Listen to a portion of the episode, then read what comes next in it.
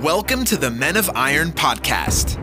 If you're a healthcare provider, entrepreneur, and or businessman and are experiencing the midlife triangle of chaos, marriage, kids, business, and one or more areas of your life across your body, being, balance, and business are burning to the ground, or you simply feel lost, this podcast is intended to provide light, a GPS, if you will, back to thriving.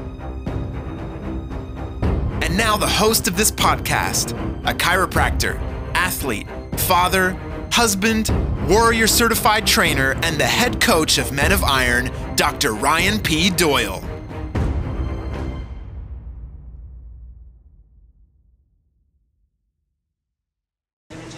Okay, good morning, good afternoon, good evening. this is Dr. Ryan P. Doyle, and this is the Men of Iron podcast. And today's topic is what you measure grows.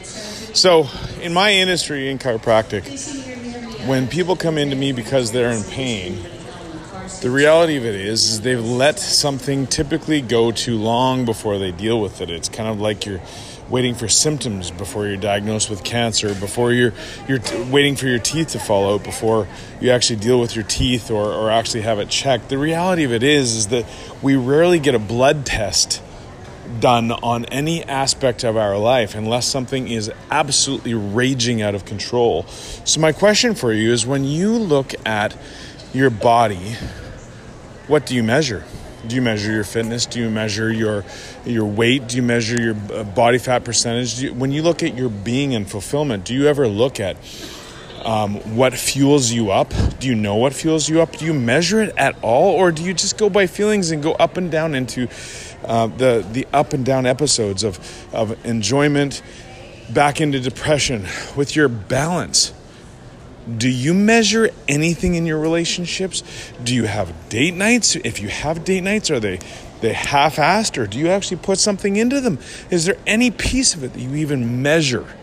When you look at business, do you even know what your statistics are? Do you know are you growing? Are you, are you running on the same treadmill on a daily basis, trying to figure out how you just stay afloat? What you measure, folks, you can improve if something is not working in your life, I want you to ask yourself the question right this moment in your body Is something not working? Do you not feel like it's right? What are you measuring? What are you not measuring? When it comes to your being and fulfillment, what are you measuring, not measuring? It comes to your balance in your relationships. Are you measuring anything? Are you putting any effort into it? Are you growing it? Same thing with your business. Body being balanced in business. I will leave this as a pr- pretty short little episode.